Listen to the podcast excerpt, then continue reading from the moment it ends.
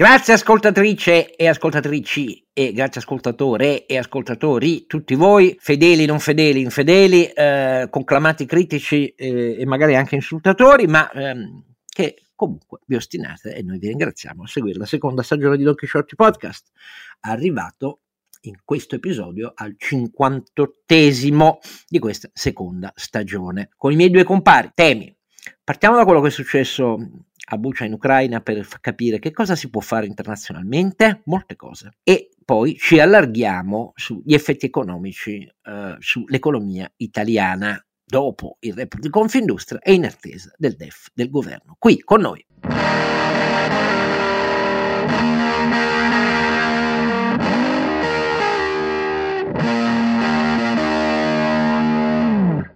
Allora, in Quixote Podcast, la voce del disadattato per eccellenza della letteratura internazionale sugli idealisti, Don Quixote, cioè è disadattato, come ovvio, Don Quixote, e quindi chi più e meglio di me poteva fare Don Chisciotte, cioè Oscar Giannino, è un disadattato, è un termine clinico, e bisognerebbe usarne un altro anche più pesante, però sono io. E i due compari che non lo sono invece, sono dei compiacenti accompagnatori, come si fa quando ci sono i pazzi e c'è chi un po' dà una mano a vedere che non faccio troppi danni, perché sono più saggi e, e hanno un rapporto con la realtà meno folle di quanto non ce l'abbia io, credendone una immaginaria che non esiste, mentre invece loro eh, la realtà vera la frequentano e sanno com'è e tentano di contenermi, per così dire. E grazie a loro, quindi, innanzitutto col nostro Sancio Panza. Renato Cifarelli, che, che, che, comunque è disadattato, insomma. No, io eh, no, cioè, è io molto spesso devo dire. Tu non sei disadattato, tu sei un po' eccentrico, ma non sei disadattato. Io sono disadattato. Allora, ehm, donchisciottepodcast.it è il nostro sito, trovate tutte le nostre puntate, eh, se avete voglia di, di, dare qualche centesimo anche grazie, perché lo avete fatto, noi siamo molto grati. E poi abbiamo invece la enorme saggezza, perché molto spesso rispetto agli sdattati gli animali sono molto più saggi, ma io penso che gli animali siano quasi sempre più saggi degli esseri umani, a dirvi la verità, ma qui c'è un super potente dotato di superpoteri e cioè Ronzinante. Altrimenti detto Carlo Alberto Carnevale Maffè, ma soltanto in occasioni ah, ufficiali, perché diciamo da sera di esatto. notte sono ronzinanti. Sì, ronzinante. Allora, partiamo, partiamo da queste prove terrificanti di crimini di guerra e crimini umanitari perpetrati dalle truppe russe laddove fuori Kiev a Bucia ehm, si sono ritirati, sono arrivate le truppe ucraine e hanno trovato centinaia di corpi martoriati come non vi devo descrivere a voce perché ehm, ci sono le testimonianze che i russi hanno provato a dire, eh, trattarsi ovviamente di vivi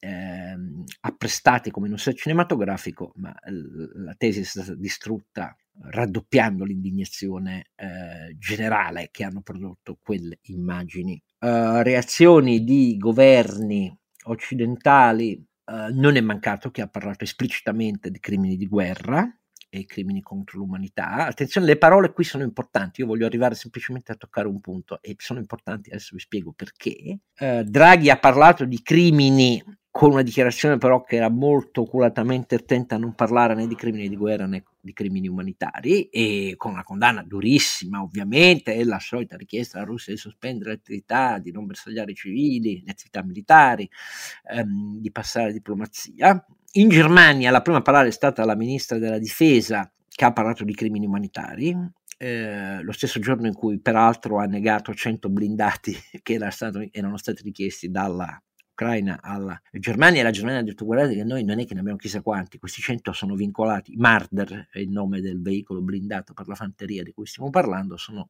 vincolati a Usinato, quindi non, non ve li possiamo dare perché non è che ne abbiamo chissà quanti. E, e però lei ha parlato di crimini di guerra. Scholz, il cancelliere tedesco, si è aggiunto in serata um, parlando di crimini, anche lui, gravissimi, anche qui con una certa attenzione a evitare la, la, la definizione troppo ristretta, ma preannunciando che la risposta sarà il quinto round di eh, sanzioni europee alla Russia previsto questa settimana che verrà accelerato e indurito. Uh, di Maio, uh, il ministro nostro degli esteri, insieme al ministro della difesa Guerini, sono stati i, i due esponenti del governo più duri ed espliciti. Um, anche qui grande attenzione al wording, per così dire. Um, di Maio però è stato esplicito nel dire la Russia di Putin dovrà pagare per questo e ha anche annunciato che noi non facciamo veti di nessun tipo uh, sul quinto pacchetto di sanzioni in arrivo. Questo veti di nessun tipo si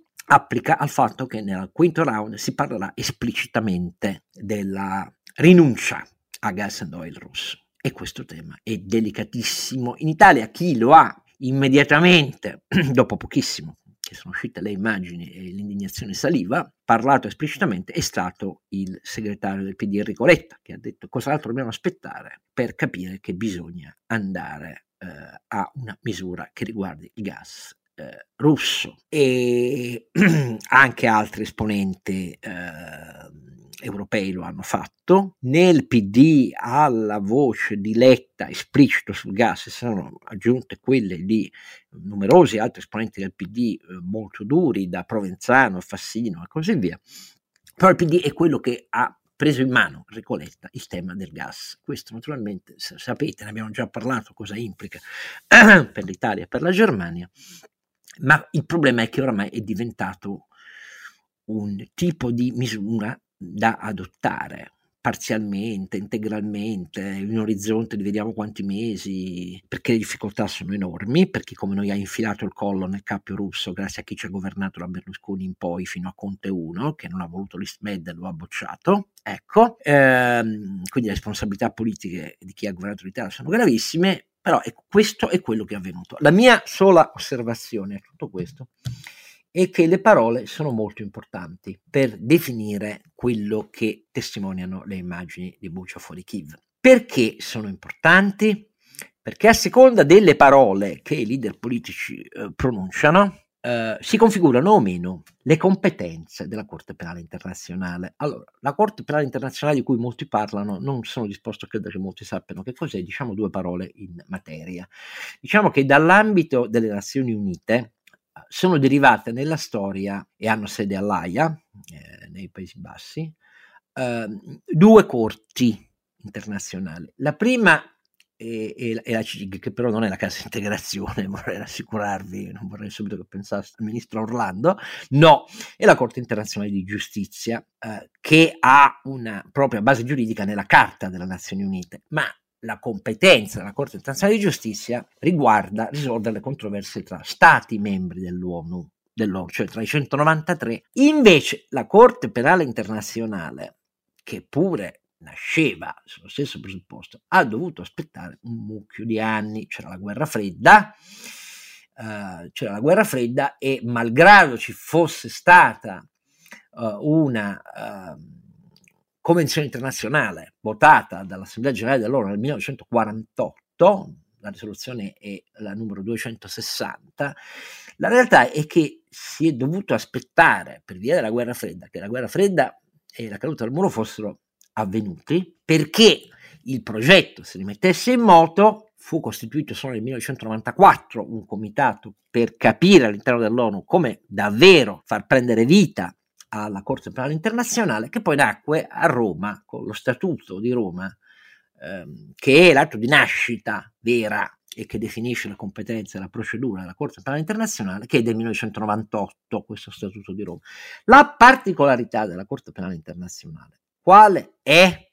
È che a differenza della Corte di Giustizia, Uh, la sua competenza, esercita le sue funzioni, la sua competenza riguarda l'accertamento in termini di responsabilità personale, quindi non è come la CIG, eh, controversie tra stati, ma l'accertamento delle responsabilità personali in ordine a genocidi, crimini contro l'umanità, crimini di guerra, crimini di aggressione. O per ciascuna di queste quattro grandi fattispecie eh, le definizioni vengono da del diritto internazionale si sono accumulate nel tempo, perché prima poi che diventasse operativa con i giudizi sulla Jugoslavia e così via la Corte Penale Internazionale, c'è stato un proliferare ovviamente di letteratura e di dottrina e di diritto internazionale. Ciascuna di queste fattispecie sono definite in base alla Convenzione di Ginevra del 49, ai protocolli addizionali del 97, allo Statuto nel 98, riemendato nel 2010. Quindi ci sono le definizioni preci- precise di cosa queste quattro cose, cioè i crimini contro l'umanità, i crimini di aggressione, ehm, i crimini di guerra e il genocidio, debbano configurare per instaurare la competenza della Procura Generale della Corte e quindi procedere all'apertura del fascicolo e procedere. Poiché le competenze sono chiare e dall'aggressione ai crimini di guerra ai crimini contro l'umanità, io non voglio parlare del genocidio, ci sono prove, o meglio, diciamo così, indizi molto evidenti, la questione diventa consentire alla Procura Generale della Corte Penale Internazionale di fare immediatamente i primi riscontri sul campo prima che le prove spariscano. E questo deve essere un passo a cui, secondo me, i paesi dell'Unione Europea, la Nato e così via, devono pensare di farlo subito, perché il tempo è nemico dell'acquisizione delle prove ma la cornice internazionale di competenze c'è, gli indizi come quelli di Buccia sono manifesti e attenzione, c'è anche l'aggressione. Allora, quando si tratta di giudizi personali, per capire chi non avesse in mente cosa è successo per Srebrenica e così via, all'atto della distruzione della Jugoslavia e i tipi di persone che sono finiti sotto giudizio e condannati dalla Corte Penale Internazionale. Questo significa identificare i responsabili dei reparti militari che hanno compiuto queste sul campo, queste geste efferate, chi eh, poi li ha eseguiti e poteva opporsi, ma risalendo in alto dai generali fino a chi ha dato l'ordine politico. Voi capite bene che quindi si tratta di identificare le responsabilità personali, cominciando, arrivando in caso di prove, fino a Putin. Ecco, per questo io volevo pronunciare queste, questa mera, eh, non troppo tecnica, rapida ricostruzione del perché dopo i fatti eh, del 3 aprile emersi a Buccia, questa è una delle vie che deve fare parte delle iniziative politico-diplomatiche immediate dell'Unione Europea e della Nato, perché deve diventare un pezzo degli accordi armistiziali, quando mai ci saranno di pace, perché come avrete capito i russi si sono concentrati per consolidare riuscire ad arrivare al corridoio terrestre eh, dalla Crimea verso la Transnistria da una parte e dalla Crimea verso il Donbass dall'altra, non ci sono ancora riusciti, e dall'altra per vedere sui confini est come far espandere Donetsk e Lugansk. Però non ci pensano proprio a smettere di fare quello che stanno facendo per il momento. Non vorrei che i pacifisti in ascolto pensassero che eh, instaurare la competenza della Corte Penale Internazionale significa continuare il conflitto. Mi aspetto che qualche fessacchiotto lo dica pure, però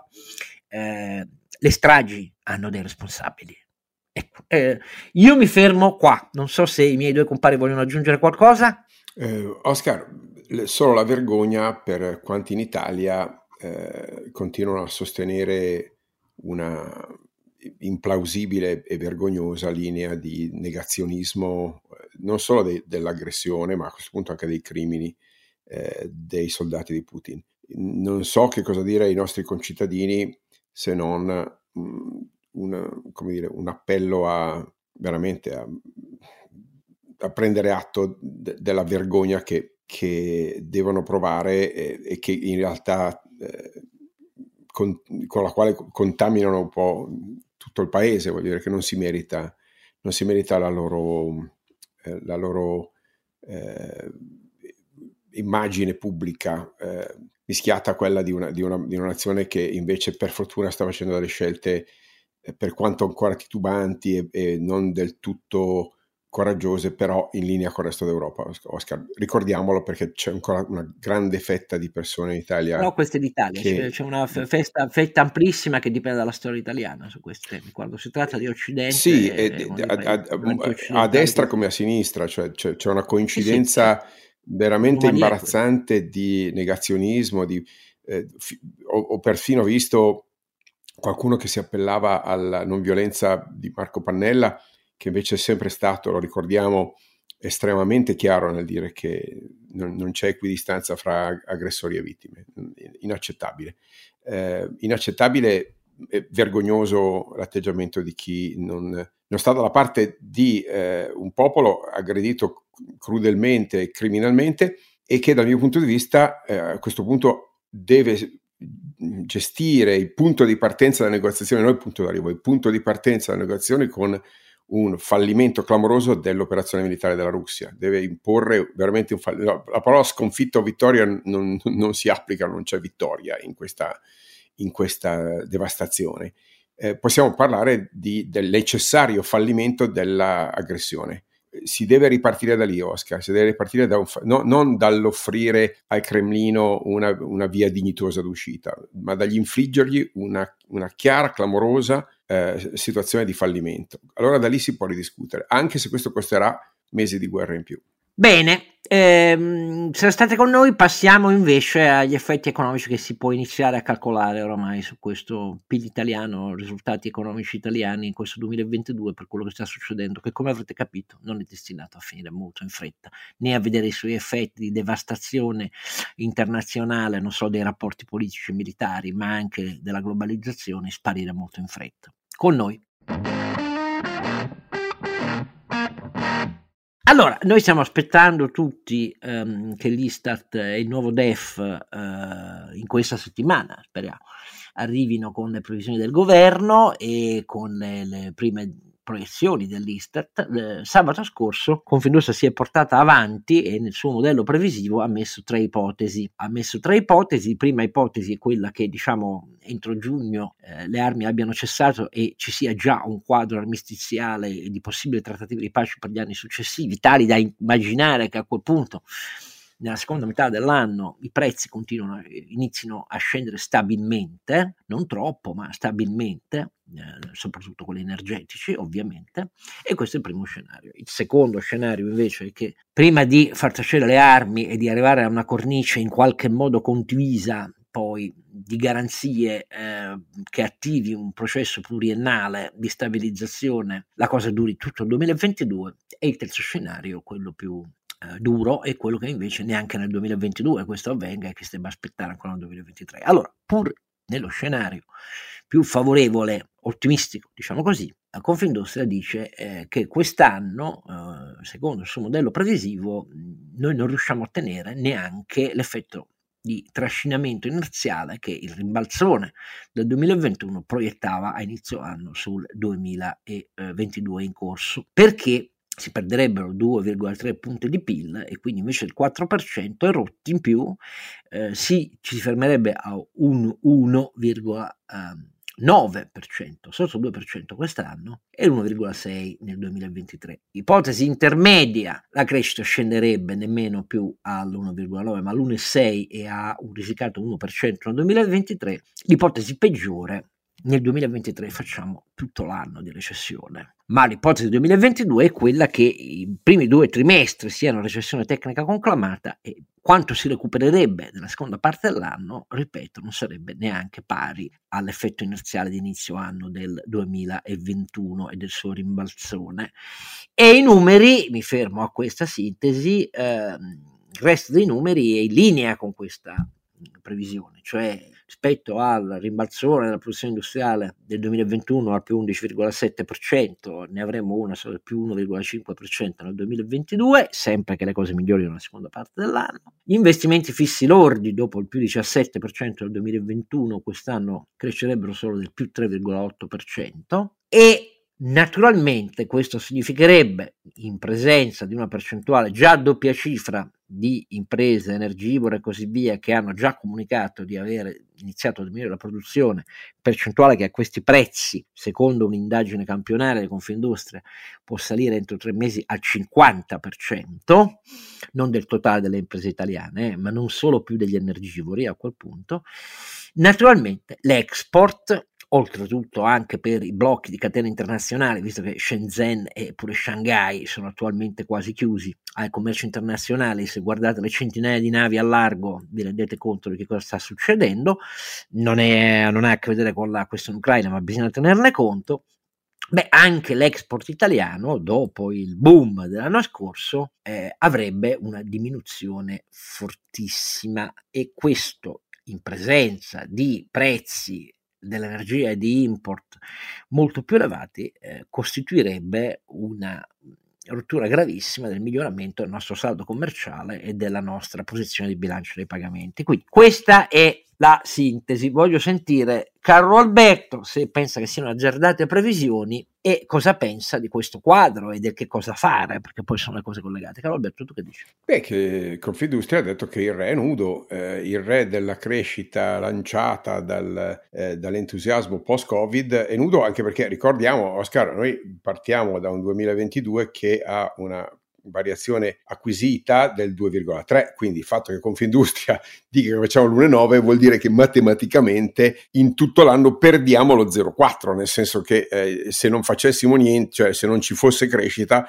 eh, portar- porteremmo il 2,3 a fine anno, mentre un 1,9 o addirittura un 1,6 nello scenario avverso sono previsioni sostanzialmente di, eh, diciamo, di recessione tecnica. Um, devo fare però un commento sugli investimenti. Cioè, c'è una cosa che non condivido completamente del, dello scenario Confindustria che ha il pregio di avere grande realismo e soprattutto gettare la luce sulle condizioni in cui eh, specialmente le imprese industriali italiane sono, perché è chiaro che a pagare eh, maggiormente il prezzo degli intoppi delle catene del valore e della eh, crescita dei costi energetici è proprio la manifattura, parliamoci chiaro, no? e, e, lo si vede chiaramente da questa bella indagine che raccomandiamo tutti di, di andare a a scaricare sul sito di Confindustria e leggersi perché è una, un controcanto anticipato a un DEF che forse rischiava di uscire con un, un, un eccesso di ottimismo. Dicevo degli investimenti fissi lordi che sono previsti crescere del 4,5%, che è già una cifra che è due volte e mezzo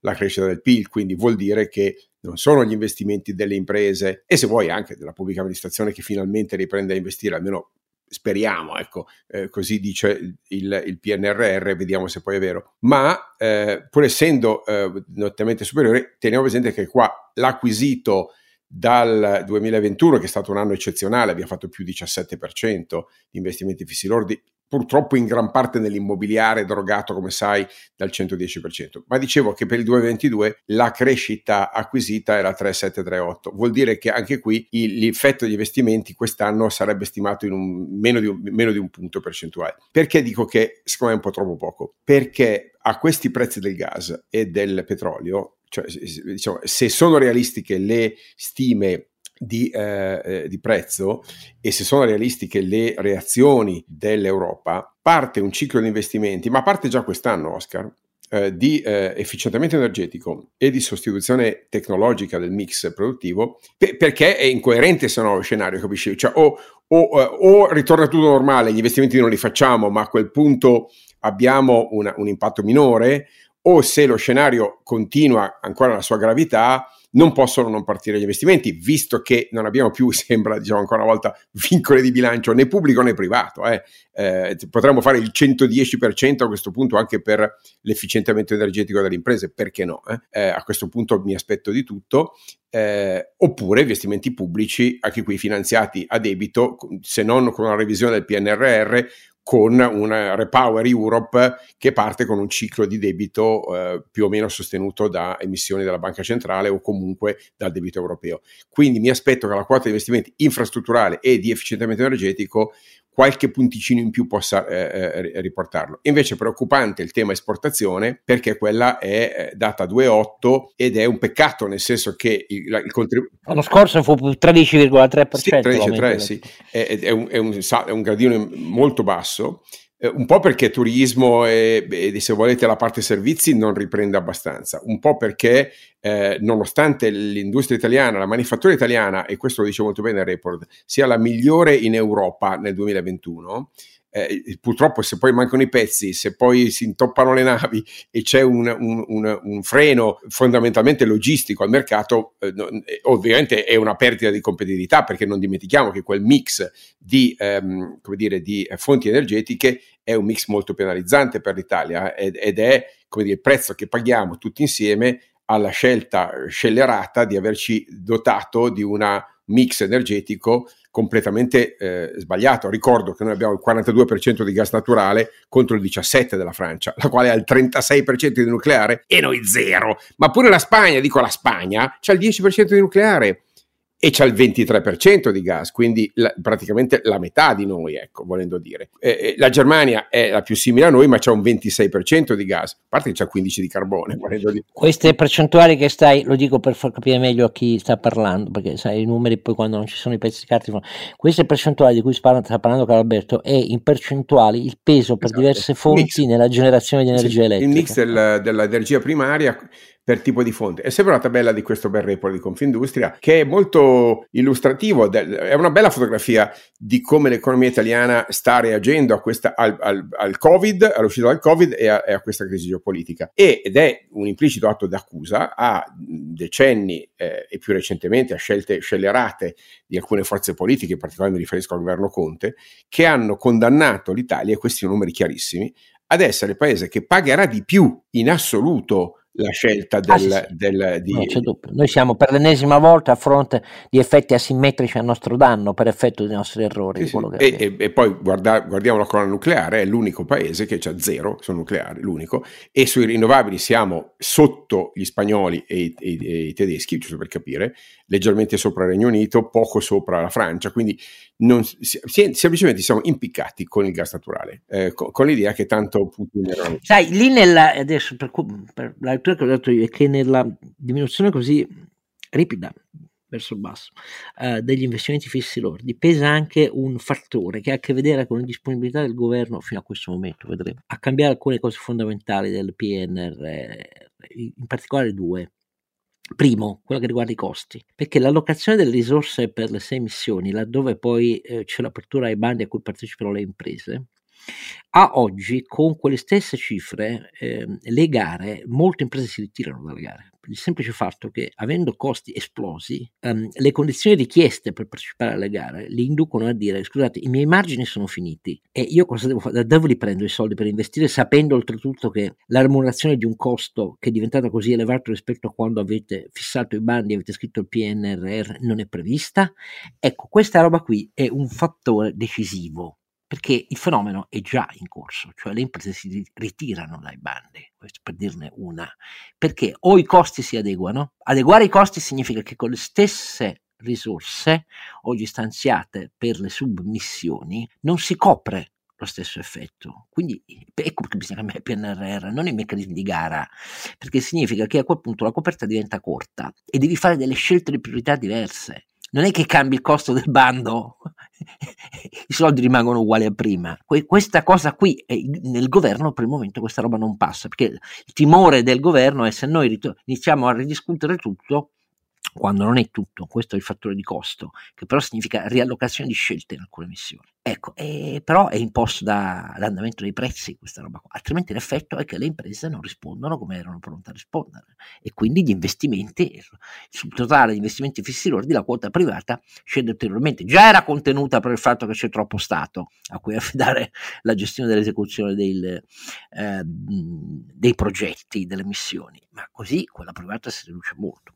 La seconda è che le imprese si trovano poi nell'incertezza totale, perché oltre ai margini già esauriti, perché a quelli dobbiamo, alla compressione dei margini dobbiamo il fatto che a fronte di andamento dei costi industriali quasi il 40% in più in 12 mesi, Uh, l'inflazione core italiana è rimasta all'1,5, cioè la più contenuta tra i grandi paesi dell'Unione Europea, anche se quella dei prezzi al consumo è oltre il 6%, il tendenziale. Ma perché? Perché hanno contenuto i margini e lo hanno trasferita a valle, a valle cioè alla catena dei fornitori e dei clienti. Ma qua, questa roba è finita. C'è, anche, c'è, anche, un sistema. È finita. Va detto che in Italia abbiamo anche un sistema Oscar di distribuzione per cui molto spesso controllano poco uh, tutte le fasi a valle. No, ho capito, ma questa roba è finita. Oggi non se la può permettere nessuno quindi... quando c'è un costo degli input del 40%. E quindi non riesci a ribaltarlo velocemente. Ah, eh, lo, lo capisco, ma questa roba è finita. E poi e poi, siccome è diventato oggettivo e strutturale la cosa della sostituzione del gas russo con altre fonti fossili, per quello ci vogliono investimenti. Col PNRR non si coprono quegli investimenti. E le imprese devono crederci, pur sapendo che col PNRR eh, quegli investimenti non sono coperti e che i ritmi di autorizzazione degli impianti da rinnovabili che devono crescere, non si discute su questo, sono lentissimi perché sono bloccati in centinaia e centinaia e centinaia di case in tutta Italia. Solo 24 ore ha fatto un aggiornamento qualche giorno fa situazione disastrosa. E le imprese dicono, beh, a questo punto me la devo vedere da sola, quindi che investo? E questi sono fatti strutturali, Carlo Alberto. Poi, se tu mi dici l'Unione Europea non potrà che stanziare risorse aggiuntive per sostenere il ciclo degli investimenti, io, la mia risposta è vedere per credere. Anch'io me lo auguro, credo che sia necessario sia per la faccenda energetica che in generale per tutto quello che succede con questi prezzi. Beh, sa- sarebbe come dire economicamente irrazionale, al di là del politicamente insostenibile, cioè a questi prezzi il break-even point delle rinnovabili o dell'efficientamento energetico si, si abbassa notevolmente, quindi cioè che andiamo avanti a, a importare 300 miliardi all'anno di, di, di petrolio e di gas, fammi capire, cioè, e se devo sostituire con o gassificatori o con rinnovabili, adesso non voglio dire rilanciare il nucleare perché mi sembra di capire che non siamo ancora maturi, ma anche soltanto quello vuol dire chiedere al pubblico e al privato uno sforzo di ah, investimenti certo. supplementare. Eh.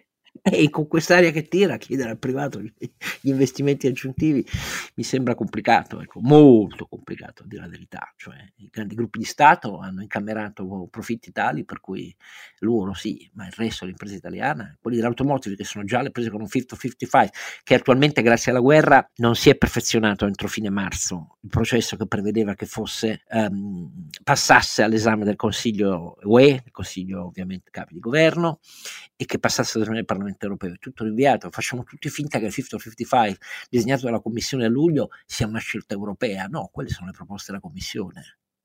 Attenti, eh, perché anche questa seconda cosa ha la sua importanza, perché il 50-55 attualmente rispetto a quello che sta succedendo eh, resta un'ipotesi percorribile in Italia? Ma con che prezzi? Ah, ah, ah, io eh, parlo innanzitutto d'Italia, io questa cosa qui, eh, verniciata ovviamente di ambientalismo d'antan, però questo, questo diventa un, è un problema serissimo questo per l'industria e decine e decine e decine di migliaia di occupati italiani. Eh. Cioè se noi, malgrado tutto questo, facciamo finta di niente, o non ci crediamo e crediamo che poi alla fine non è vero che il 2030-2035 sono finiti i motori però intanto i big player smettono di produrli, eh. i big player hanno già deciso di smettere di produrli, come se quelle fossero davvero i, i, i tetti europei. E nel frattempo la gente andrà a casa a quel punto, eh. c'è poco da fare, cioè che...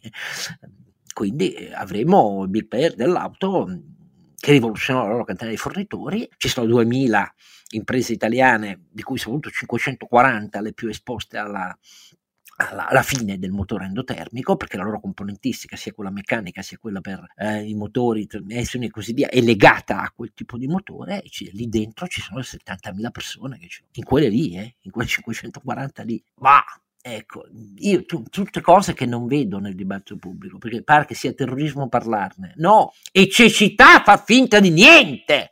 Questo è il punto vero. Perché ovviamente in Germania i big player dell'auto, cioè eh, Daimler, eh, BMW, ehm, Volkswagen e così via, quelli hanno una taglia finanziaria alle spalle, per cui si finanziano i 70 miliardi che hanno già annunciato che diventeranno 120 miliardi per cogliere quell'obiettivo. Ma in Italia l'automotive italiano ha una taglia dimensionale media e capacità finanziaria che non si può permettere di stare dietro agli investimenti che per centinaia di imprese e i loro migliaia di occupati significano cambiare integralmente il parco di beni strumentali per produrre cose completamente diverse e riaddestrare tutti eh, gli occupati, perché ci vogliono anche le politiche attive del lavoro poi, eh, perché non è che poi la gente fino al giorno prima fa pezzi di carburatori e, e il giorno dopo fa componentistica per un motore elettrico. Non è così, ovviamente. Però pare che questo sia un, un problema in Italia. Eh, allora continuiamo con la cecità. La politica energetica ci ha portato a vedere che cos'è la cecità nel nostro paese. O misure eh, varate dai governi eh, come interventini che servono per tenere buoni eh, cluster elettorali e che però non vedono lontano. Io sono abbastanza senza parole di fronte al fatto che analisi serie dell'industria italiana, c'è gente serissima che le fa da anni, cioè sono tutte cose stranote quelle di cui stiamo parlando, però nel dibattito pubblico italiano non ci sono.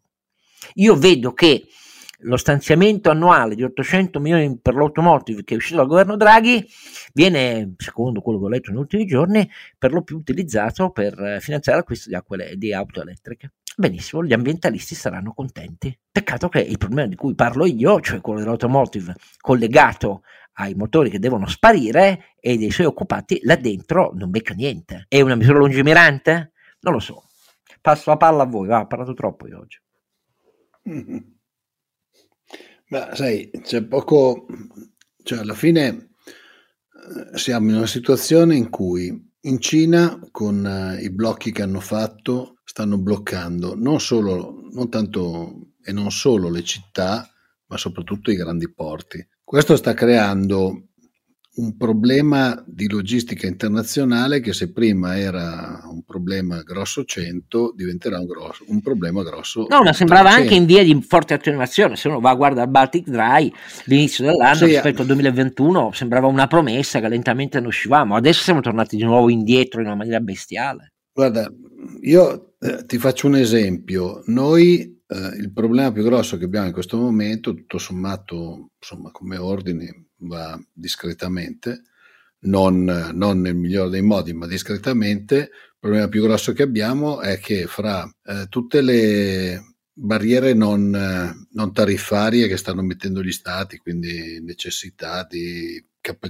di lettera di credito, in, in Egitto cambiano praticamente, ti faccio un esempio, cambiano le regole ogni due mesi sulle importazioni ci sono altro, moltissimi altri paesi dove hanno rimesso le autorizzazioni per l'import per cercare di fermare un po' l'import, eccetera, eccetera.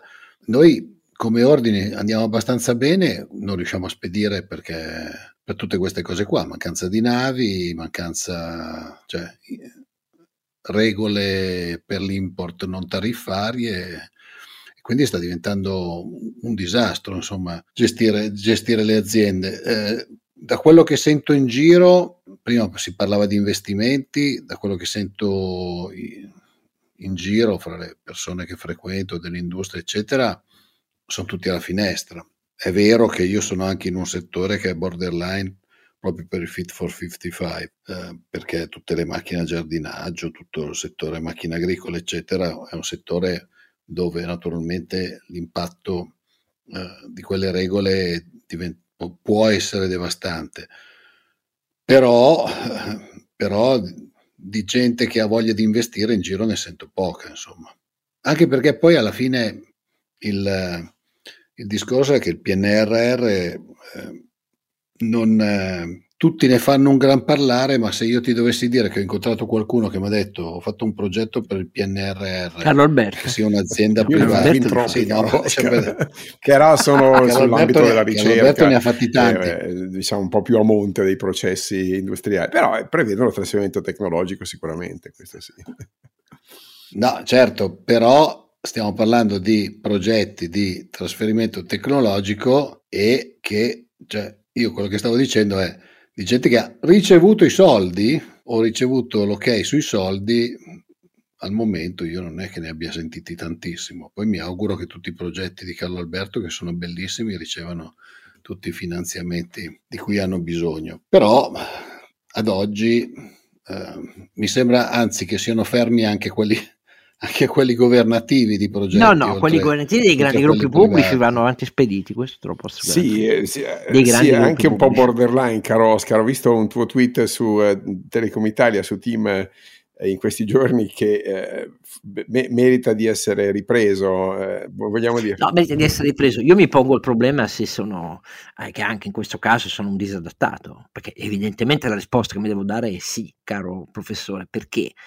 Perché non è possibile no, che sia... Perché tu pensi ancora che le aziende quotate debbano rispondere? No, no, no, no, no, io sono disadattato perché siccome sono l'ultimo mh, di 60 e più milioni di italiani a poter parlare facendomi prendere sul serio di queste cose, ma se sono l'unico che ha cristonato nell'alto dei cieli leggendo quello che ho letto sabato scorso, che è finito sui giornali ehm, la domenica successiva, cioè che a seguito di una richiesta esplicita della Consum, gigante dormiente regolatore dei mercati finanziari, si è svegliato, fatto a, a Tim. Ma voi in realtà cosa diavolo state facendo davvero sulla faccenda della rete? E a quel punto Tim ha emanato una nota che mi ha fatto rimanere senza parole. Però, siccome sono stato l'unico a scandalizzarmi, vuol dire che sono un imbecille io. Questa nota che cosa dice?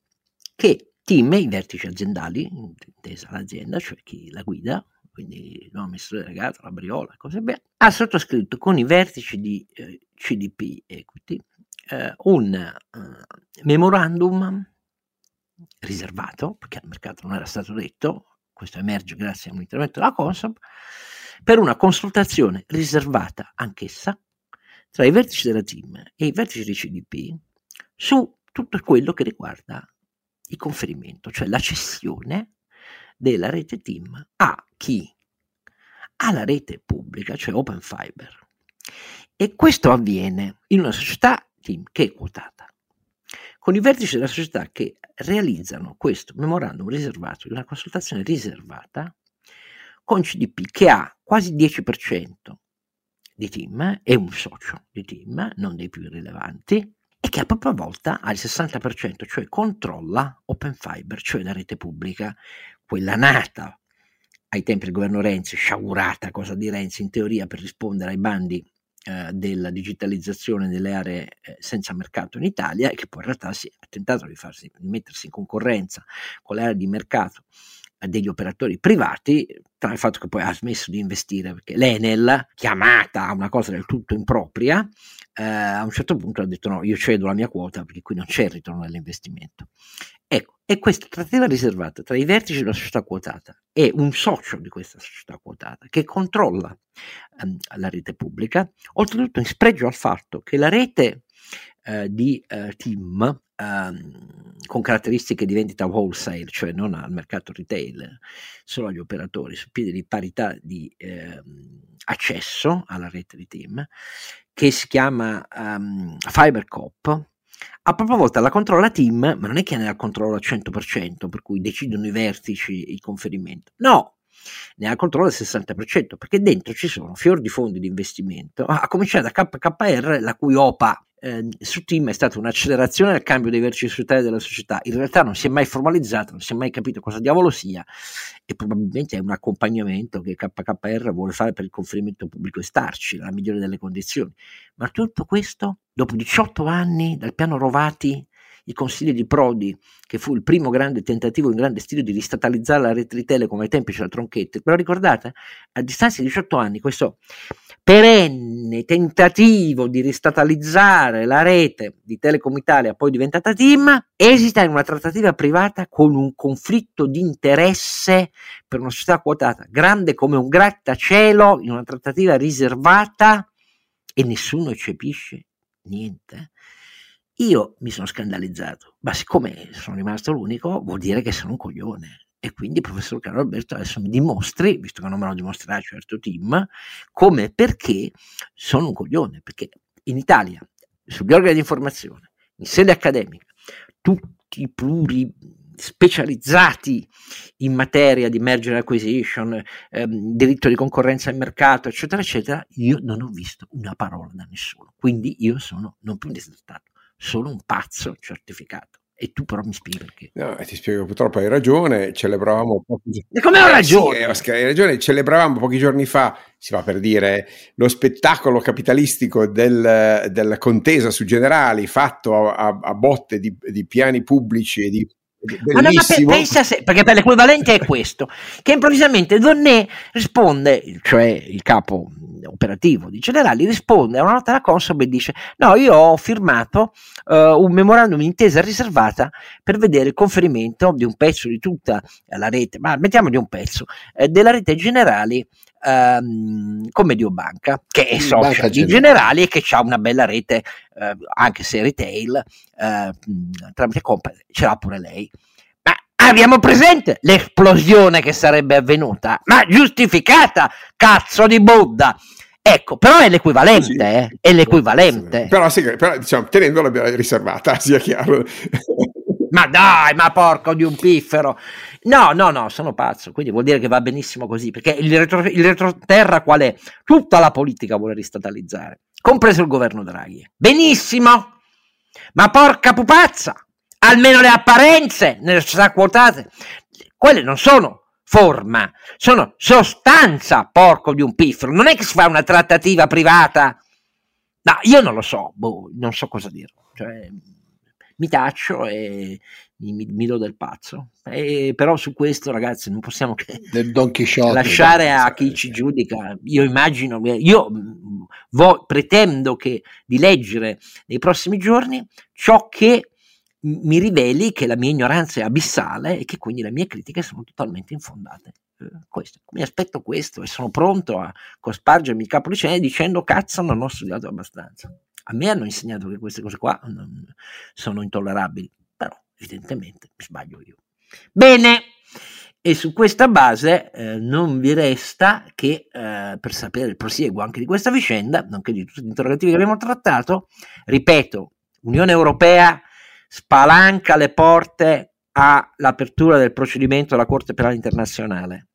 Prima lo si fa, prima diventa impossibile sottrarre le prove perché questo è il punto di fondo, questa è azione politica del più alto livello.